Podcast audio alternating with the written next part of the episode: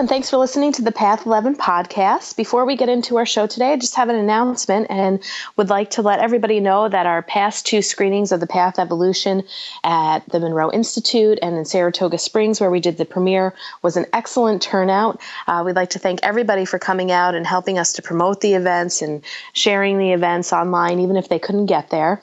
And we are headed down to Atlanta on July 22nd at Unity North Church, and we're going to be in the Peace Chapel. And that event will be able to hold 60 people. Tickets are on sale for $10. And Tom Campbell will also be on the Q&A panel down there in Atlanta. So we're excited to have him back at one of our screenings. So, today we're going to be speaking to Ambika Wauters, who's the author of 23 books on healing and spirituality and runs the Institute of Life Energy Medicine, which is an educational facility and product development company for holistic and homeopathic products for people and pets. Now, Ambika has written over 23 books, but the book that we're going to be speaking about today is Chakras and Their Archetypes. Ambika is also a homeopath with 26 years of experience restoring health and wholeness in people's lives. We'd like to welcome her to our show today.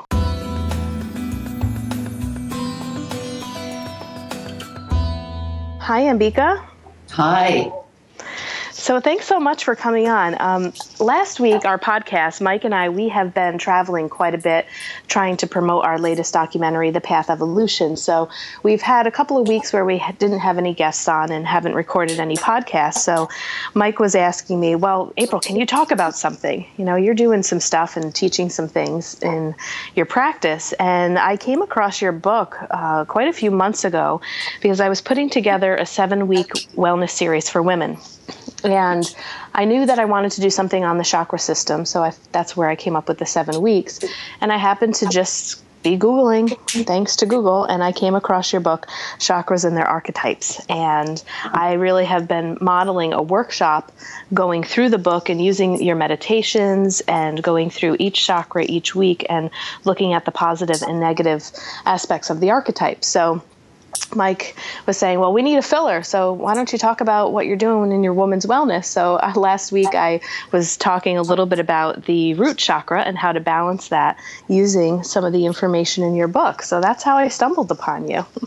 Mm-hmm. Great. I've written a lot of books about the chakras. I've done eight books on the chakras. And anytime I write about homeopathy, I always add that in there. I, I love working with them. It's a beautiful system that is very ancient. And in the West, it really allows us to bring in soul psychology as well that relate to each one of the chakras. So it's a great way to work, I think. Yes, absolutely. And I know that you are an author of 23 books, so maybe we could have you on 23 more times and talk about each one. But um, can you give our audience a little bit of your background and history and kind of how you came into studying healing and spirituality and homeopathy? My original uh, education was as a historian, and I love history, whether it's correct or not. I love inquiry into how things happened. It's just been part of my nature from early childhood. Um, I finished my studies in history and I went to the UK to do art. It was something that really needed to be fulfilled in me. And when I was at the Royal College of Art in London, I was exposed to a lot of very interesting people who had depth, were interested in metaphysics, which appealed greatly to me. I um, was introduced to the work of Carl Jung, which really inspired my creative nature. I would read his books on the collective unconscious conscience and um, the nature of archetypes, and it just stimulated me to to draw and paint and sculpt it, it was like a trigger. And when I was in London, I met people, American people, who were interested in starting an Esalen style uh, growth center in southern Spain. It was called the Finca La Fayenca, and it ran three month programs that were designed to build consciousness, to clear the field of uh, old baggage, and to develop um, to develop the soul psychology of people. And they asked me to come along and do the art. And I was thrilled to be invited. It was a place I had always wanted to travel to. So I went down with the intention of staying for two weeks, building a kiln, showing them how to do pottery, and then I was going to go to Israel and and see kibbutz. But that never happened. I wound up staying in Spain for 20 years and um, on and off for 20 years. Not was not one continuous run because it was very difficult to make a living in southern Spain. But I stayed at the Finca La Fuyenca for two and a half years and really had an opportunity for my gifts to start to come out. I had a gift for um, reading the body, reading people. I had a lot of sensitivity that I had never known what to do with, that had been channeled into art and was suddenly channeled into healing. So my healing gifts came to the surface. My mind really um, developed holistic approach to nutrition, to development. Um, it was a really wonderful and very safe place for me to come into my own gifts and talents. Uh, I was very grateful for the opportunity. It was a stunningly beautiful place overlooking the Mediterranean. And um, I met people from all over the world who came to be a part of this uh, extraordinary experiment in human consciousness. It was drug free, it was um, run by very uh, sound people. Uh, Sidney Lanier and his wife Jean Lanier owned the place. She was the heiress to the Webster Dictionary fortune. And this is one of many homes that she had that she turned over to um, a young couple, Alexis Johnson and Jeff Love, to to bring people in from all over. There were people from all over Europe, Australia, Canada, the States. Um, it was it was a wonderful, wonderful two and a half years. And after that, I came back to America uh, to finish my studies. I studied with Gabrielle Roth and I studied Japanese uh, martial arts. I needed to get grounded in my body. And after a few years of doing that in San Francisco, I went back to Europe where I studied in Holland and studied in Spain and basically made my home in southern Spain for many, many years. I would go to England to work, go to Belgium to work, um, doing healing, doing therapy. And um, at one point, met and fell in love with a Belgian man who worked in Africa and I went to Zaire for seven years. Uh, not continuously, we had good breaks, but seven years in Africa was really slowed my motor down. Things are very slow there, and um, it's a deliberate, intentional way of living if you're going to survive. So it, it, it honed other talents in me, and it gave me a chance to rest. And when that um, ended, I went back to Spain, spent a few more years there, and then it was time to study. I was in my early 40s and decided to go back to England, which was had always been a place of learning for me. I have a deep and loving connection with the UK and went back for 10 years and studied homeopathy. I started writing in Britain.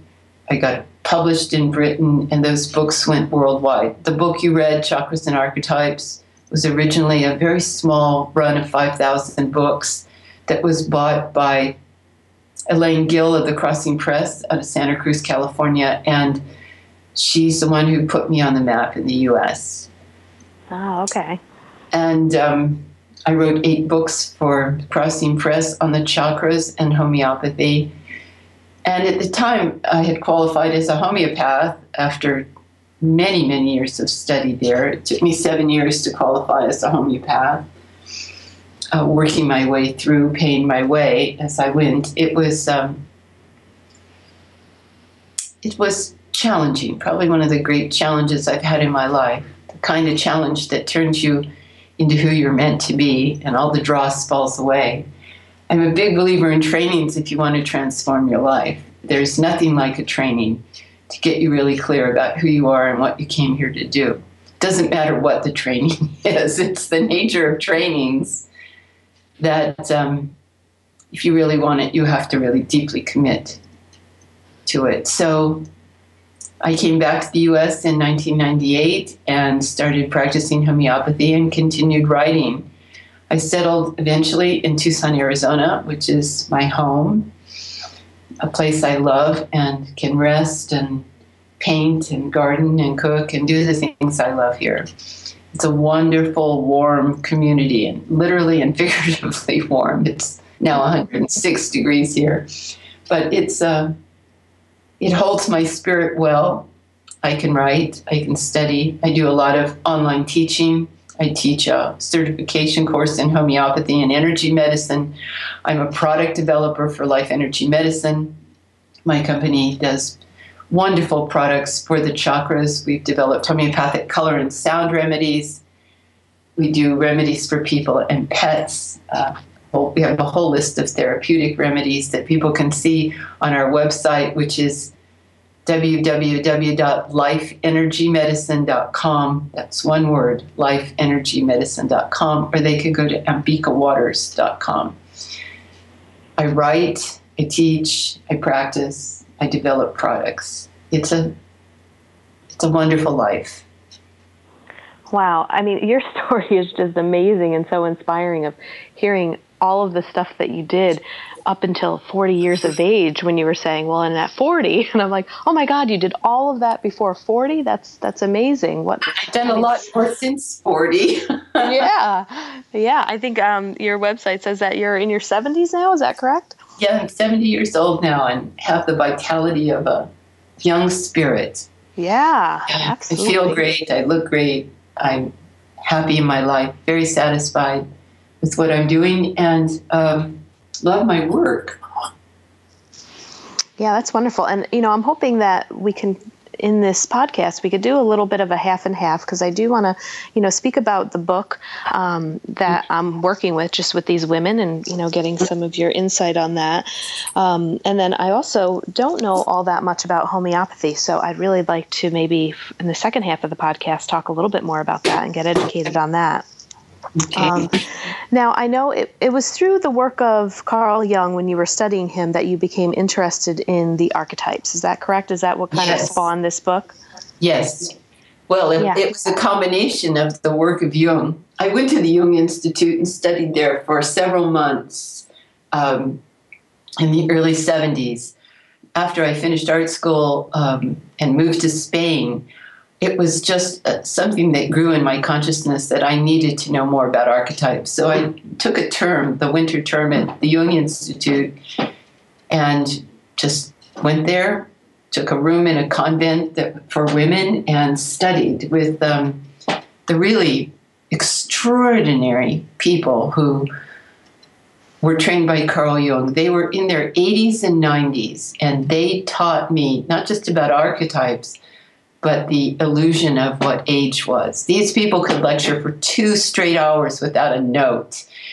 They could stand on their feet and in their 90s and teach a class to you know 50 or 60 people on the nature of archetypes. They were the most impressive people. Uh, the woman I went into therapy with was Mary Brenner, who is no longer on the planet, but um, worked with mothers and daughters and the archetypes of mother and daughter for many years. And she had um, she was originally from Kansas City, but moved to Switzerland to work directly with Jung and his wife, and inspired me deeply. Inspired me, and they really triggered my creativity. I didn't write. I didn't come to write for many, many years after that. But stuff brewed in me for a long, long time before I had the courage to sit down and write when you were studying at the Jung Institute and kind of like seeing these people who were in their 80s and their 90s just teaching, and that you were moved to go into therapy um, to have a greater understanding about yourself. What was it that was needed for you to kind of explore in order to move into more of this archetype work? Well, I think we all need to look at our personal history and release resentment, baggage, misperceptions and a good therapist can help you do it and i wanted to see how the Jungians worked. My work was very much about therapy. I became a therapist, a bioenergetic therapist, and worked for many years, almost 20 years in bioenergetic therapy. So, working with this woman, Mary Brenner, was enlightening and calming. She was very centered, knew who she was, knew what her purpose in life was, and had a very gentle approach, which was something that stuck with me. Um, body oriented therapies like bioenergetics can be very uh, overstimulating, and I liked the gentle approach, and it's something that stayed with me in my work with people until I came upon homeopathy in, I guess, uh, the late 80s when I was living in Africa on a visit to Belgium. I had some physical problems, and a friend recommended a homeopath, and it was fascinating, absolutely fascinating. But when it came time to to think about what I wanted to do with my life, homeopathy kept showing its head. And so I made the transition from therapy, being a therapist, to being a homeopathic practitioner in the in the 90s. It um, and I brought what I knew with me. It's not like you just end one thing and start another. I brought everything I knew about working with individuals and um, helping people open up. You really need that in homeopathy. If you want to be a good homeopath, you need people to really tell you their story and tell you what's going on with them. It's not just handing over a prescription. So I brought that soul psychology into my work as a homeopath, and it's what I teach my students in uh, life energy medicine. Look at the energy, look at the emotions, because if you can really tap into the emotional core of a human being, you can find the remedy that will dispel their grief, turn around their anger, um, help them find stability, and often cure their physical symptoms because it is the mind that generates the illusion, or we call it delusion in homeopathy, of separation. And to heal that sense of separation is also healing the physical body to function as it's meant to. So I brought all that with me into my work, and I I fall back on it often, and I I teach that um, I teach that the emotional truths will give you the answers you need for finding the correct remedy. Yeah, and I really, you know, I'm enjoying this book because I feel like the work that I'm doing, what what your book is bringing out in the women that I'm working with. I have about eight women who are um, taking this course. Is that this book is really allowing us to put names to these archetypes and really delve deep into maybe some early childhood wounding, um, you know, some past wounding, and just trying to really dig up some of the emotional stuff. Um, and your book has just allowed us to have really common sense dialogue and making it very easy to look back in our lives and see how each chakra can be affected when it's out of balance or the negative archetype or in balance when it's acting within the positive archetype. Um, and I was really curious to know how did you come up with the different archetypes, uh, the positive and negative? And I'm just going to run through the names that you have here. I know we're not going to be able to go through every one, but I wanted to maybe ask you about two. But you have um, within the chakra system the the base or the root chakra, the positive and negative is mother would be the positive and victim would be the negative. In the sacral chakra, the emperor or empress is the positive, and in the negative, the martyr. The solar plexus is the warrior, which is the positive, the balanced, and negative is servant. Heart would be lover and actor. Throat, communicator, and silent child, which is next week what we're working on. So we have worked our way all the way up through the heart, and next week I'm going to be teaching on the throat. Uh, the brow is intuitive and intellectual, and crown is guru and egotist. So, how did you come up with these archetypes? Well, in studying the nature of the chakras and the ethos for the book itself is when you take personal responsibility for yourself, you become empowered and you have access to greater energy. So, what has no energy is a victim Victims do not have energy. They are dependent upon the energy of other people or their communities or the United Nations or some body to provide them with the energy they need. So that was pretty clear. And the mother, the mother just makes everything good. The mm-hmm. mother is being able to hold the ground. You know, I, I was going to call it mother courage, but it was just came out as mother. Uh, the emperor and empress was interesting. I, I met this couple many, many years ago when I lived in Spain. They were in their 80s and they were hikers. They were British and they could hike for 20 miles a day in the heat. And they were very sexual in their 80s. They were an amazing couple. And they got the nickname the Emperor and Empress. And I thought of them because they had so much vitality. God, we should all have half their energy at 80. And they were lovely. They were charming and intelligent people.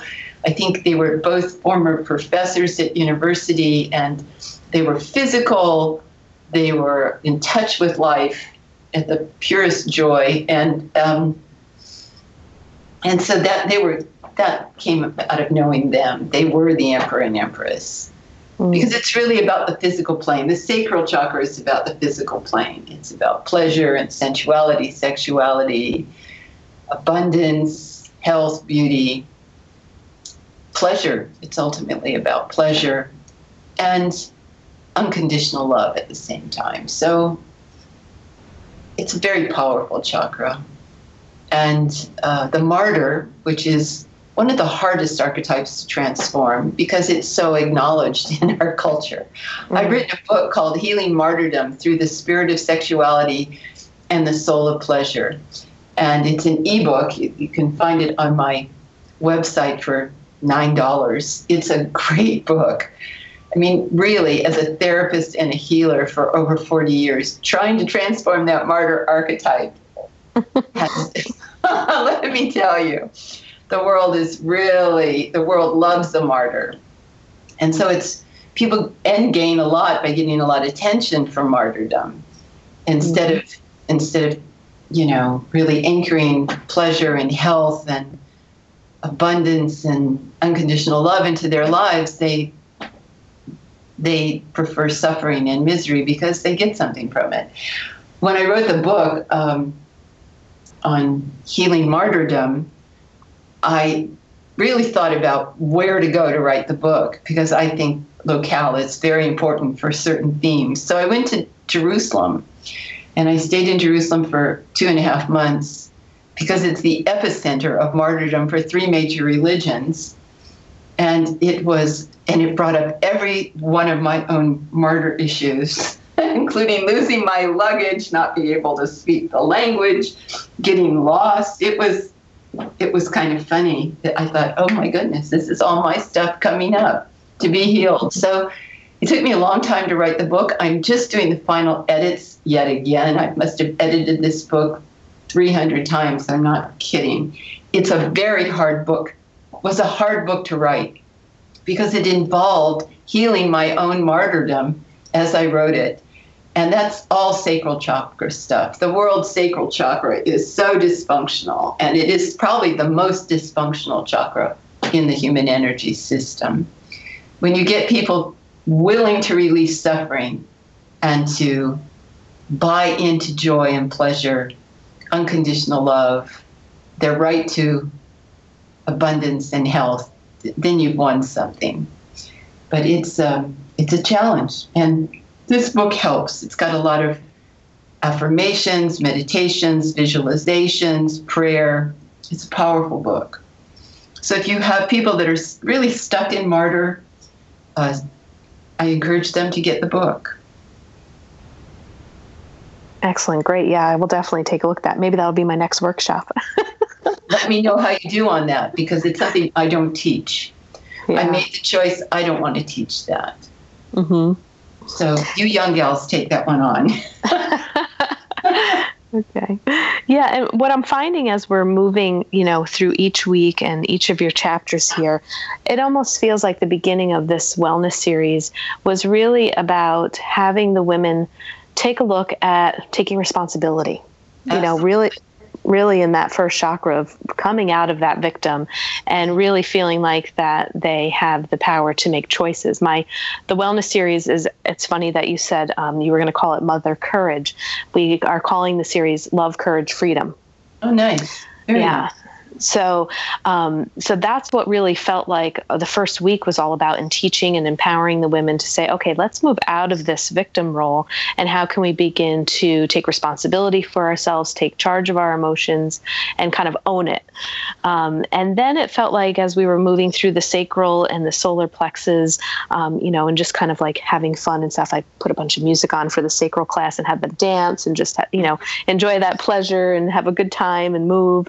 Um, it felt like that the women started dropping into more of a sense of uh, honoring themselves Mm-hmm. Um, being able to, you know, say no, stand up, recognize what their boundaries, their limitations were, um, and then also gaining some self confidence, you know, as we moved into the the solar plexus, and then, and I don't know if this would be your experience too, but you know, uh, last week we moved into the heart, and then all of a sudden, of course, I mean, how could it not when you're in the heart chakra? Um, everything started to really open up, and it felt like the women really blossomed. Uh, during that week. Um, and then we had the 4th of July off and just the stories that were coming in from them.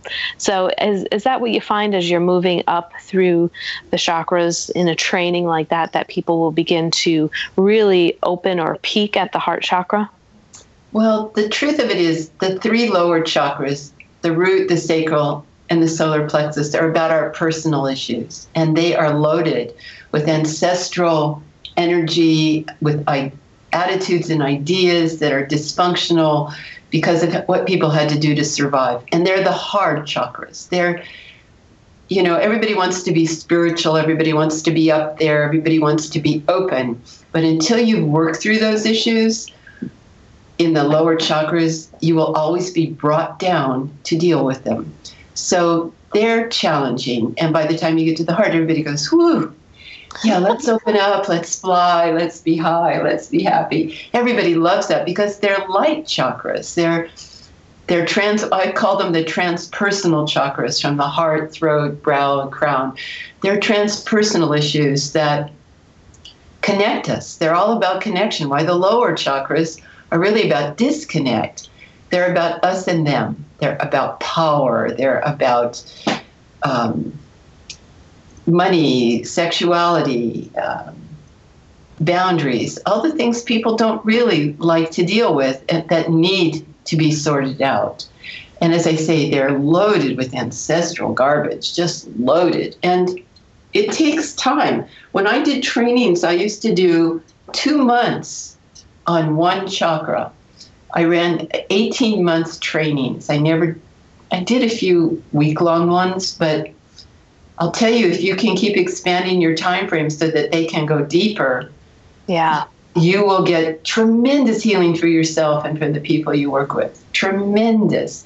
And you can be as creative as you obviously are in putting things in there that help them open and help them dispel I don't want to say just their negativity, but the negativity that is ancestral and generational.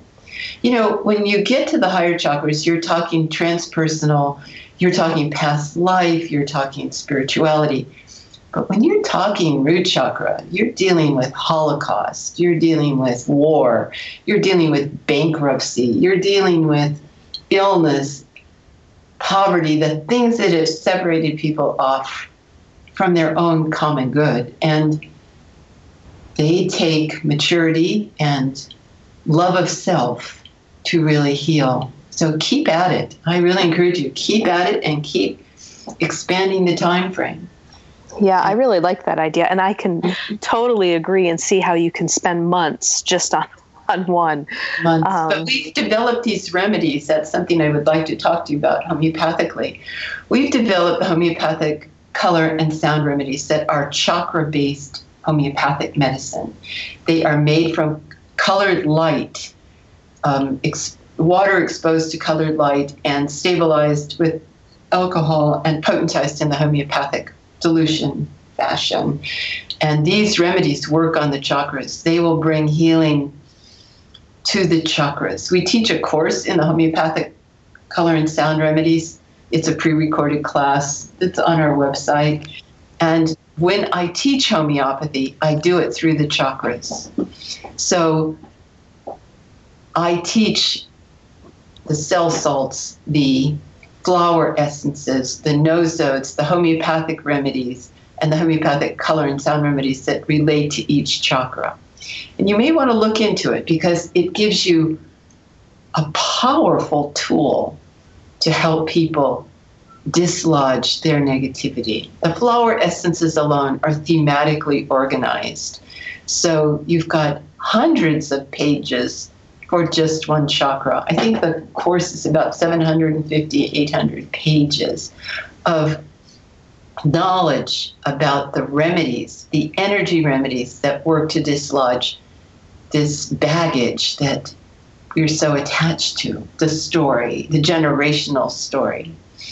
And I'm really committed to seeing that healed because I don't think we will find the kind of healing we long for on this planet until people have really let go and come into the present time with their gifts and talents blooming. So that's something that I created in 1990 in Britain. I've written a book called Homeopathic Color and Sound Remedies, which Random House publishes. And it goes through it chakra by chakra. It's chakra medicine, it's food for the chakras. Hmm.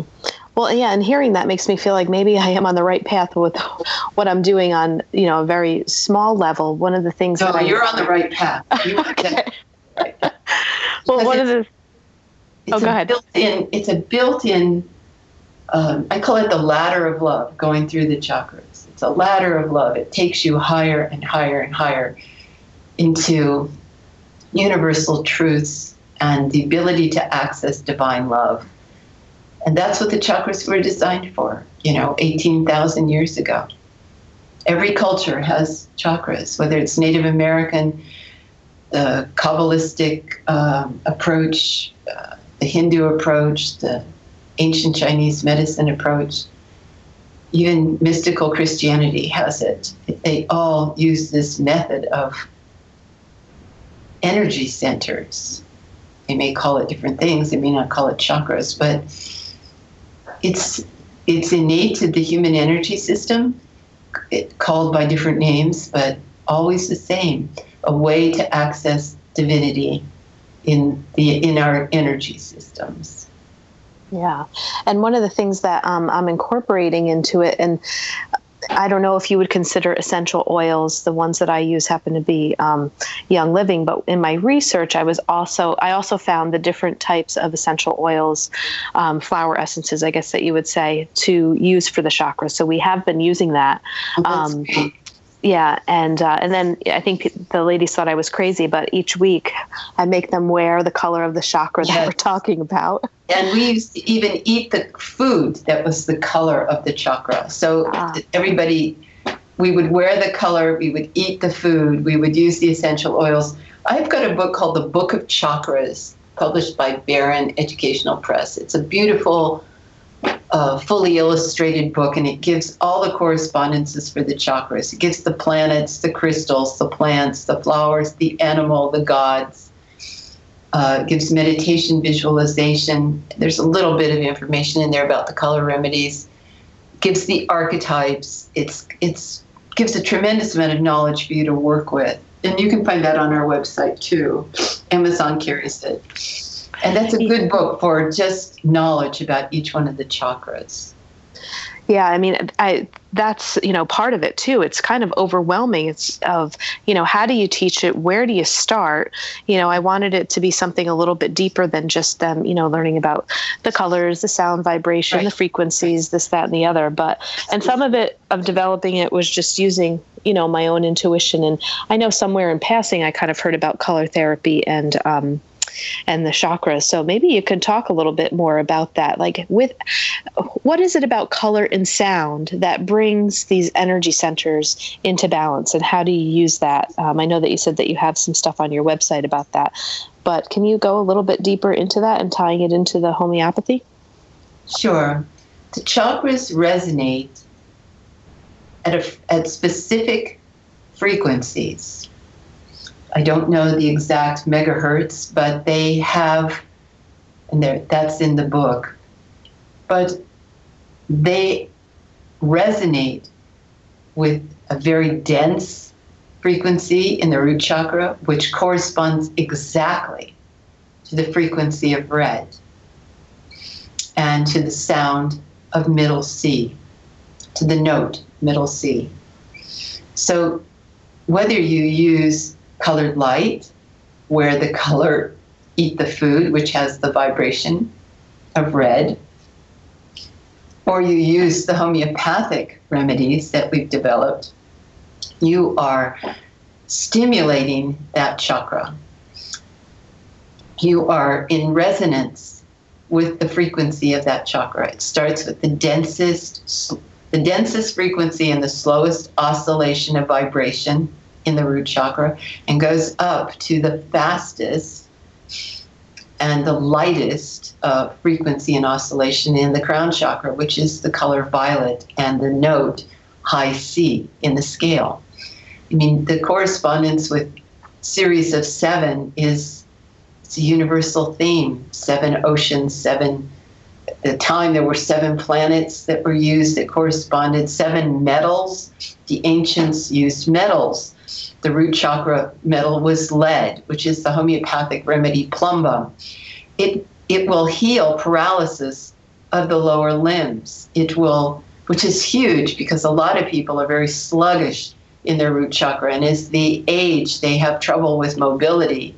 So a remedy like ledum, I'm sorry, plumbum, in a low low potency will stimulate the root chakra, but so will the color red, so will the sound middle C. And I like to use the gentle approach before giving a homeopathic, a deep homeopathic remedy. There's also something we've developed called the septonets. Septonets are used in India. They a means seven. So we have made a septonet formula for each chakra made from homeopathic remedies in low potency. So we have the root chakra, septonet. We have the sacral chakra septonet. These are seven remedies that are taken for seven days, and they will stimulate and balance the chakras. So this is work that we do. I, my business partner, Vanette Thorner, is a homeopath, and we work in this field of resonance and energy, constantly looking for new formulas. We're currently working on a formula for radiation toxicity because it's huge and it's it's impacting not only the planet but people's lives.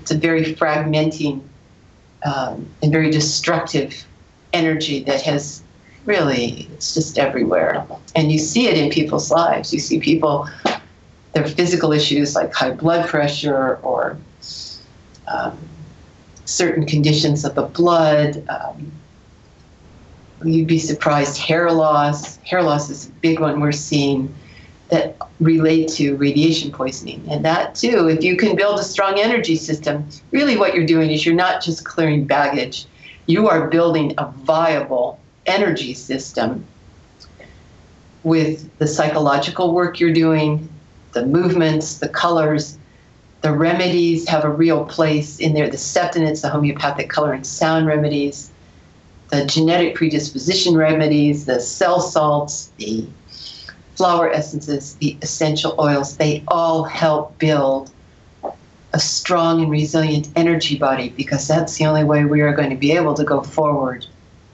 with so much toxicity in our environment. Hmm. Mm. And as a homeopath, um, you know, uh, maybe you'd like to share the exact definition, but I kind of think of it as would it be like a holistic doctor? No, it's a homeopathic practitioner. That's what um, I trained as in Britain. I'm not a medical doctor. I am a homeopathic practitioner. And I was registered with the Society of Homeopaths in England and in the United States. No, I don't call myself a doctor. Some people call me doctor, but I'm not. I'm a practitioner. Okay. I've studied this medicine for 26 years. I know it fairly well. There's you can always learn more and now we're studying about radiation. So I'm learning about the radioactive remedies. And, and is there any difference between um, a homeopath and an alchemist, or are they kind of along the same uh, lines of? They're kind of along the same lines. Let me tell you something interesting. Speaking of alchemy, a hawk just landed on the tree in front of my window. I haven't seen a hawk in a long time. The hawk is the messenger. That's that's what the hawk is known as, and it works on the third eye, which I'm teaching tonight to my students. so it's a harrier hawk. It looks young. It looks looks like it's probably about a year old. And it's just sitting on the branch of the pine tree right in front of my window as I'm talking to you. I just saw it. Wow. How exciting is that? That's lovely. That's awesome. Mm-hmm. So maybe do we have to talk about the third eye? Is the hawk bringing us a message? Why not? Well, the third eye is known as the control center. And it's a powerful, powerful uh, chakra because it controls everything. It controls our imagination, our intuition, our access to wisdom, our ability to discern who and what are for our highest good, and the ability to take in knowledge that we need to go forward. And its archetypes are powerful as well. I mean, the elder, the, the person who knows what they know, the positive archetype of the of the brow chakra is truly a visionary. They have the ability to access both lobes of the brain, which means they can synthesize, bring together, and they can also analyze and separate out. They can differentiate uh, one thing from another, which is hugely important, and at the same time see the whole picture. So I'm a great believer in getting this chakra healed because it's where the attitudes they're lodged in the body. Attitudes are lodged in the chakras in the body, but they're formed in the mind. And when you can transform the power of the mind to work for you rather than against you. You know, many, many years when I, many years ago when I started studying this, I read Louise Hay's wonderful book, How to Heal Your Life. And she said, these affirmations are just thoughts, just like your negative thoughts. You have the power to transform the way you think. God bless Louise Hay. I mean, she was one of the great pioneers in this work, as was Caroline Myss, as was Carl Jung. How we think we create with our mind. You focus the mind on something, you will create it. You worry about not having enough money, you won't have enough money. You worry about your health, you will create a dysfunction, pathological dysfunction.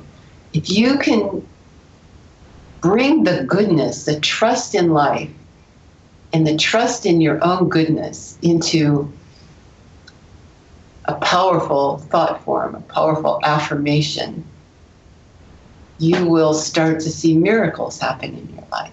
Absolutely. We know that. And what it takes is a willingness, a willingness to love yourself, to know that you're worthy of your highest good, and to start to think as a visionary, start to see the bigger picture. And what is your place in that bigger vision? So that's this, this hawk is just sitting there. He's not flying off. He's just sitting there. That's amazing. Really That's wonderful. Great. Well, tell tell the hawk I said hello. I will. at you now. now, why would somebody um, seek out a homeopathic practitioner? What What are some of the benefits of going and getting? Um, I, am assuming that there's an evaluation that's done. I mean, what What do you see brings people to you to seek this type of healing? Well, often people come because they want better health. They may have a health issue. Um, they may have low immunity. They may be getting a lot of flus and colds. They may have chronic illness, diabetes, heart disease, cancer, mental illness. Uh, these are chronic conditions that are genetically uh, predisposed they may just be curious to see what this form of holistic healing is. I mean, I treat cancer, I treat heart disease, I treat diabetes. Um, but basically, I'm treating the whole person. It's a very gentle and very effective form of health treatment, uh, much more gentle than taking harsh chemicals, which have side effects to them. They may just wish to enhance their consciousness. I mean, what I say is choose a medicine that's compatible with your higher consciousness. And that's what homeopathy, acupuncture, chiropractic, and Reiki are about hands on healing. They are about gentle and effective treatment to balance um, the totality of a person, not just their physical body, but their emotional, mental, and spiritual bodies. So I treat pregnant women, I treat infants. I've spent many years treating autistic children and their families. Um, this medicine goes deep, deep, deep into the human economy and it restores balance. It takes people to the next step. That's one of the things I've seen over and over again. I believe in the healing power of illness, that it is through dealing with illness that we transform our lifestyles. We look at our purpose. What did we come here to do? And if people can really, if they can get over the suffering and see the higher purpose of illness, they can heal very quickly. So I, that's one of the things I do. I help people heal quickly and get on with their lives. And I see it over and over and over again. And that's the work of the archetypes how to transform your archetypes so you can get out there and do what you came here to do. Because I believe everybody came here to make this planet a better place. I agree. I definitely agree with that too. And it's fun to help people kind of mm-hmm. find that purpose and reconnect with that so they're living out in the world with that energy. It's funny, the hawk, which was on a low branch, just moved up to a higher branch. oh, beautiful, beautiful creature. I wish I could show you. I know. If it's still there, you might have to snap a picture on on a cell phone or something. I don't. Uh, well, all I can do is tell you that it just hopped up to a higher branch. Nice. Mm-hmm. Um, what's the other question? Oh, I know sometimes Mike likes me to ask this question when I'm speaking to you know practitioners that are doing you know healing work with people. Is there any one case or story that really stood out to you that maybe even made you believe even more in the work that you're doing, or you just saw somebody completely transform? before your eyes with the work that they did with you that is just i don't know just kind of gives you more hope more faith more belief in all of this stuff really working. Many i would say almost all my cases. But i will tell you a story about a woman who came to me with melanoma which most people don't walk back from. It's a very very serious condition. And um, We have a protocol for cancers, many different kinds of cancers, that was developed by an Indian homeopath who's the homeopath to the Prime Minister of India. His name is Dr. Ramakrishnan. He's written a book on treating cancers that I use. I follow his protocol. So I set her a diet. I set her uh, some conditions that she had to stay out of the sun, which is kind of hard to do here in Arizona.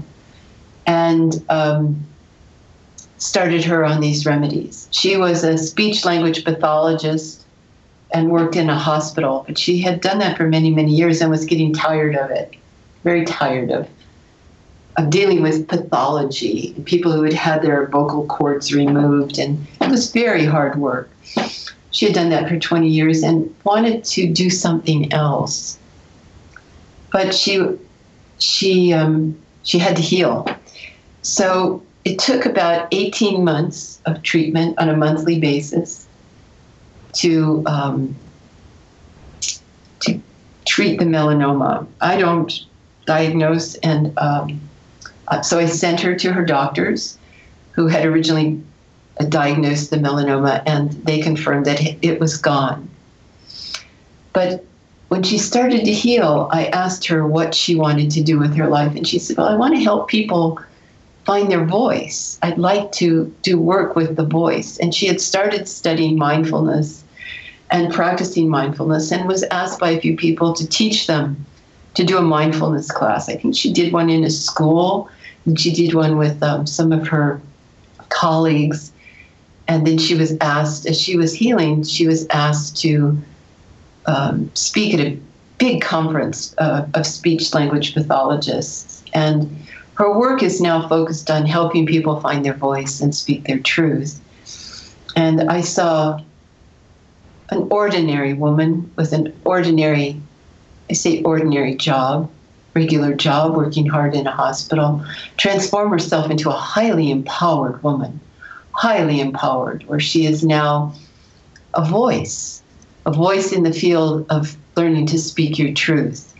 Rather than dealing with the physical pathology, she is helping people build that throat chakra into a strong muscle. And it's very exciting to see her. Um, I ran into her the other day, and she's just vibrant. She is just uh, luminous, actually. She is so happy with her life and happy in her marriage and happy in her job. And, you know, she just lights up a room. To see somebody go from dealing with cancer to this level of empowerment and responsibility and truly beautiful beyond imagination. I wish you could see how radiant she is. So that's mm. that's one. I have many, many, many stories. I have many stories of women, particularly women who have found levels of empowerment they never dreamed possible. Women who struggled with jobs that they were not suited for, that were difficult for them, where they were victimized and martyrized who, through homeopathic treatment and and doing the work, the inner work, become national board chairmen of of huge organizations, get invitations from the White House. I kind of delighted that.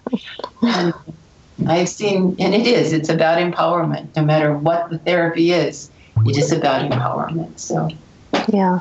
And do you have do you have any thoughts in regards to and again you know sorry guys but i'm specifically focusing on women but men might be able to relate to this too but i'm interested to know what your take is on the connection with women or maybe even men and their love for themselves and their bodies and weight. Well you just have to love yourself no matter what your weight is. It's not about weight. It's about love and self-worth and when you can start to build that in, no matter what your weight is, your size, your skin color, your sexual preference, your age, you got to drop all that stuff on the outside and just focus on self love, loving yourself exactly as you are. And as you build that self love and self worth, and know that you are absolutely deserving of the best, the very best, that life has to offer. The, often the weight just falls away. It's not about what you eat. It's not about what size you are. It's not about the color of your skin. It's not about your sexual preference. It's not about your age. When you start to love yourself, regardless of those external labels put upon us by society, you become a radiant being. And a radiant being can transform anything into what's positive. It is nothing about the outside, it is everything about what you are willing to give yourself. And so many people, so many women, particularly with their weight issues, are so punishing, so yeah. strict. And, you know, they eat one grain of rice and drink a half a liter of water or something. I mean, that's not going to take your weight off. Learning to love yourself and accept yourself will melt fast fat faster than the speed of light. Mm-hmm. And, and when you start to feel safe with yourself in the world, it is it is about self-love. It is about feeling safe.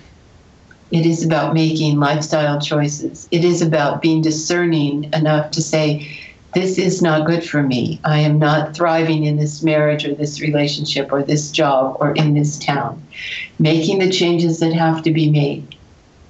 But the first changes are internal, the rest follows suit. But in, in giving up suffering and giving up punishment, oh Lord, give mm-hmm. up punishment because it's what was programmed into us about the need to be perfect. And the need to be perfect is uh, a recipe for mental illness, as far as I'm concerned. It's obsession, it does, it creates obsession, compulsions, punishing acts, stringent acts. I mean, come on, it's time to drop that. Definitely time to drop that. The remedies help, homeopathy helps with it, therapy helps with it, affirmations help with it. Learning how to love ourselves in spite of what the outside looks like, in spite of all those things I mentioned. That's the trick. That's the real trick. Yeah.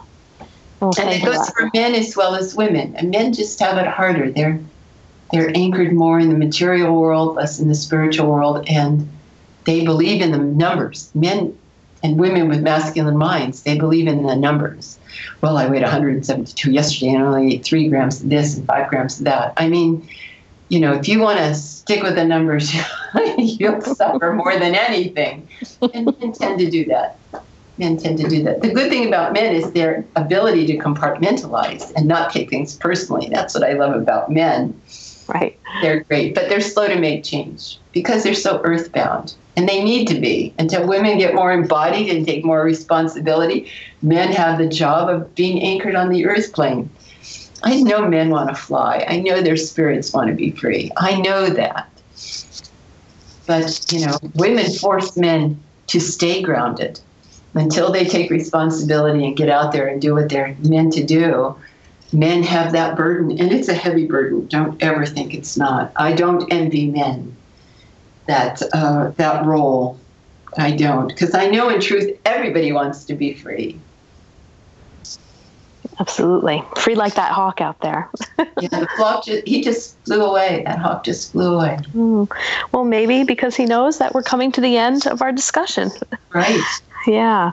Well, thank you so much. This was really such a treat, and I'm so glad that I decided to reach out to you. And it was kind of one of those, well, hey, why not? You know, I'm reading her book, you. I'm teaching her bit, her book. Let me see if she wants to talk. So, and I thank you for having me on your show. I I always love talking about what I do, and and I wish you yeah. all the best. Yes, thank you so much. I think that we will definitely have you back. I'd I'd like to go through some more of your books and you know have a chance to personally read them and uh, be able to have you back on. Thank and, you. It's been a pleasure. I really enjoyed it. If you'd like more information about our films or to purchase our DVDs, you can head on over to our website at thepastseries.com. They're also available to purchase on amazon.com. Our films are also streaming online at vimeo.com, gaiamtv.com, and iTunes. If you have a show suggestion or would like us to interview someone specifically, please feel free to shoot us an email at info at thepastseries.com or send us a tweet at thepastseries. Please rate and review us in iTunes and subscribe. We hope you enjoyed the show.